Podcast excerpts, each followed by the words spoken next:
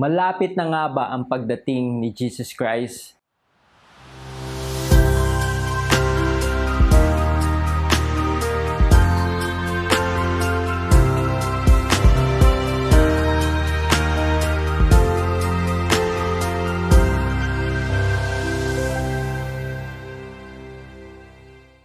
Hello mga ka-faith, my name is Adrian Milag and welcome again to my vlog. At kung first time mo dito sa aking YouTube channel, make sure na mag-subscribe ka at click mo yung notification bell button sa baba ng video na to para lagi kang updated sa mga bagong vlog na gagawin ko.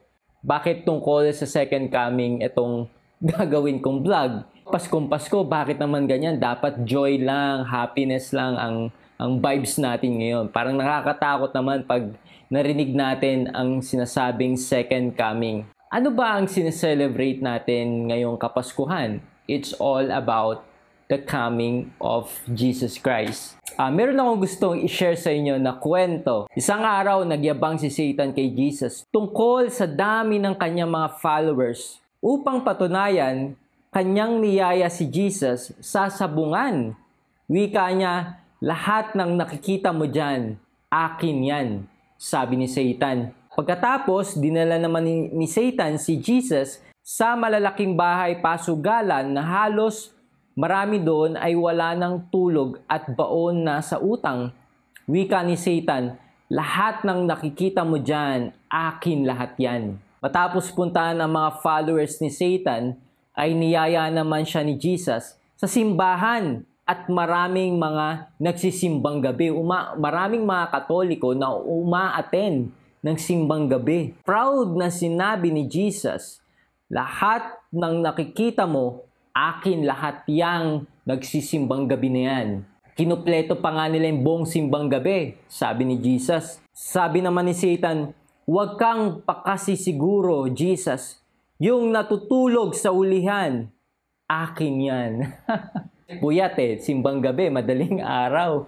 Tinulugan pala yung buong simbang gabi. Kasi alam nyo, ngayong darating na Kapaskuhan, yan, katulad yan, uh, marami sa ating mga Pilipino, mga Katoliko, mga ka-faith, na talagang halos kinupleto na nila ang simbang gabi. Okay, ito yung palaging ginagawa nila every year. Parang preparation nila tuwing magpapasko. Yung iba naman ay maraming uh, preparation sa ano yung gusto nilang ihanda sa Noche Buena, di ba? Or mga regalo na gusto nilang ibigay sa kanilang mga mahal sa buhay or sa mga inaanak. Lahat ng yan ay kasama sa tra- tradisyon na ginagawa natin mga Pilipino tuwing Pasko. Ito yung gusto kong sabihin sa inyo mga ka-faith. Yan bang ginagawa natin, di ba? Nagsisimbang gabi ka nga, pero naiintindihan mo ba talaga ang essence ng ginagawa natin? Naiintindihan mo ba talaga bakit merong Pasko? May Pasko dahil ito ay paghahanda ng ating sarili sa pagdating ni Jesus. Alam nyo mga ka-faith, i-share ko lang na ako personally ginagawa ko bago magpasko na sinisigurado ko na I need to go to confession. At ngayong may asawa na ako, buong pamilya ko na kailangan namin mag-confess bago magpasko. Kanina nag-confess kami kay Father Nante sa Antipolo Cathedral. Importante ito eh para sa akin eh Okay, bukod sa pagbili ng mga regalo or ano yung ihanda na namin sa Noche Buena, para sa akin ay ito yung pinaka-importante yung kailangan namin gawin bago magpasko. Hindi ko to kinukwento sa inyo para magmayabang, para i-brag yung sarili ko, napaka self-righteous ko naman, parang ganun, di ba? Hindi ganun mga ka-faith or mas mataas ang level ng spirituality ko sa inyo. Hindi. Sabi ko nga kanina, ano ba talaga ang essence ng Christmas. This is all about the coming of Jesus, the coming of Christ. Kung alam natin na darating na si Jesus, or kung alam na natin na darating na yung second coming, di ba ihahanda natin ang ating sarili? Most importantly, yung ating kaluluwa sa pagdating ni Jesus. Dumaan na ang 2,000 years ago nung kapanganakan ni Jesus, which is yung kanyang first coming, yung first Christmas na nangyari noon. At ang Israel noon ay talagang hopeless na, na parang they are in this dark moment ng buhay nila. Nandun sila eh, sa captivity ng, ng Roman Empire na parang wala na silang pag-asa na meron pa bang magliligtas sa kanila. At yun yung moment na unexpectedly, na hindi nila na-expect na darating na pala ang kanilang hari na tagapagligtas. At itong haring tagapagligtas na to ay hindi lang ililigtas ang Israel, pero ang buong mundo. At ngayon mga ka-faith, siguro naiintindihan nyo na bakit ito yung nang naging intro sa vlog ko na malapit na nga ba ang pagdating ni Jesus. Wala naman nakakaalam kung kailan darating si Jesus, kung kailan yung second coming. Pero alam nyo, every time na magpapasko, ito yung nire-remind sa atin ng Diyos na parating na ang kanyang anak. Na tuwing December 25, sinasabi that Jesus will come. Jesus will come. At ang tanong, ready ka ba sa pagdating ni Jesus? Handa ba talaga ang kaluluwa at buhay mo sa pagdating ni Jesus sa mundo? At kung hindi mo man abutan yung second coming, alam naman natin na pwede natin ma-experience yung coming of Jesus through death. Because death is inevitable. Hindi pwedeng maiwasan ang kamatayan. Kung talagang oras mo na, darating yun.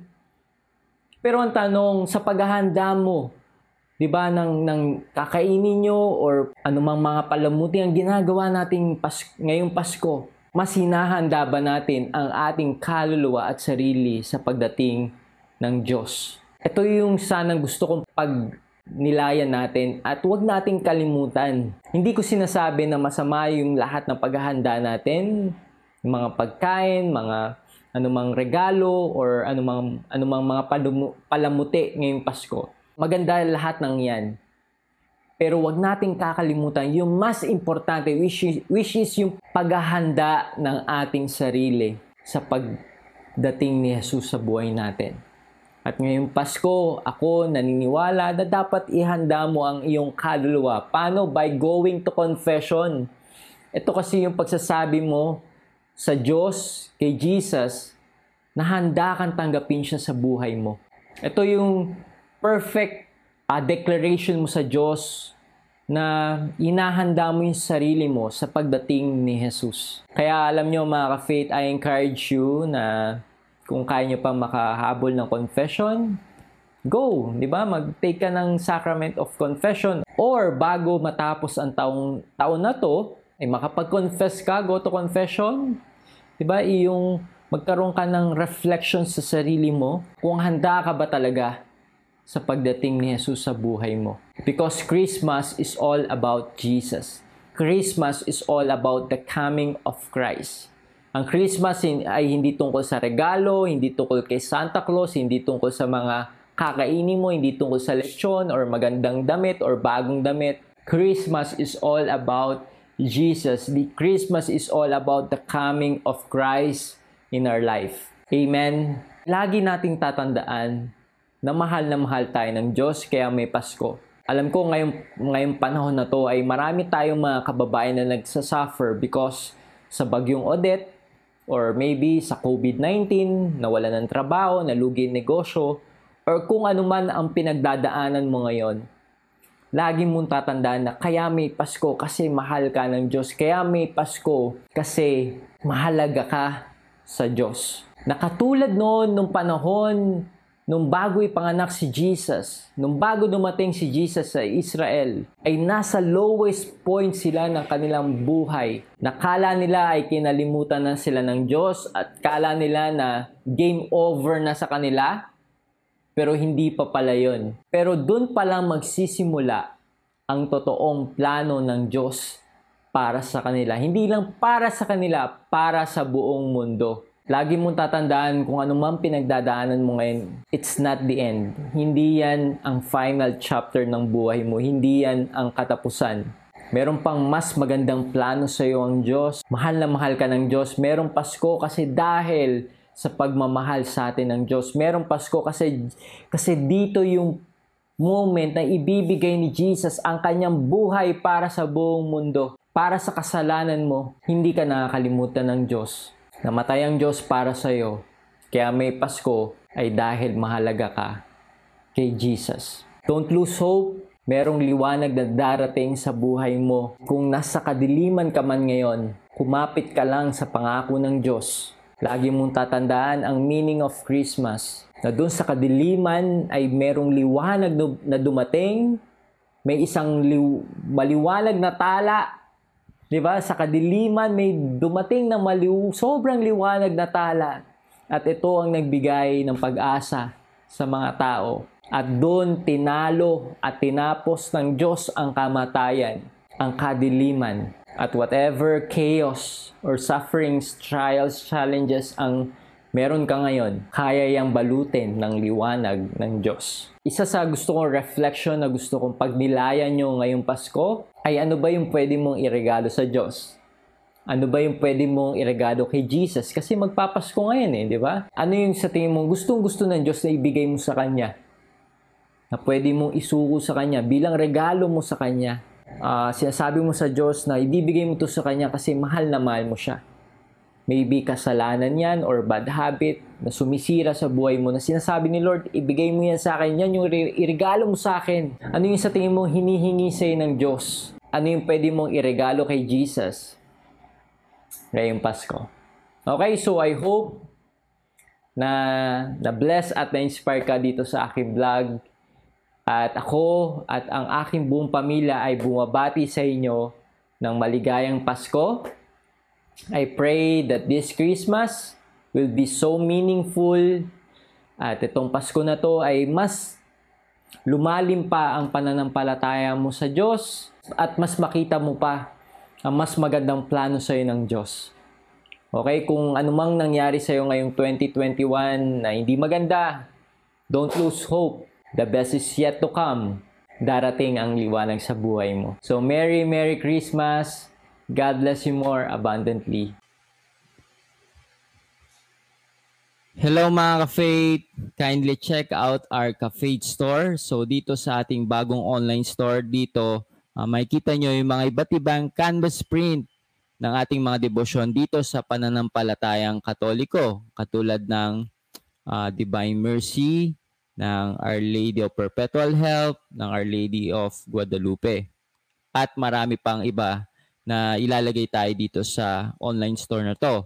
So kung interested ka makabil itong mga canvas print na to, uh, ilalagay ko yung link sa taas or sa baba ng video na to. Okay, so thank you and God bless. So that's it. Thank you for watching this video. I hope na na-bless at na-inspire ka dito sa aking vlog. Make sure na i-like mo at mag-comment ka sa baba ng video na to at mag-subscribe ka sa aking YouTube channel para lagi kang updated sa mga bagong vlog na gagawin ko. At huwag mo din kakalimutan na i-like ang aking page. So this been Adrian Milag encouraging you to live your life to the fullest. God bless you more abundantly.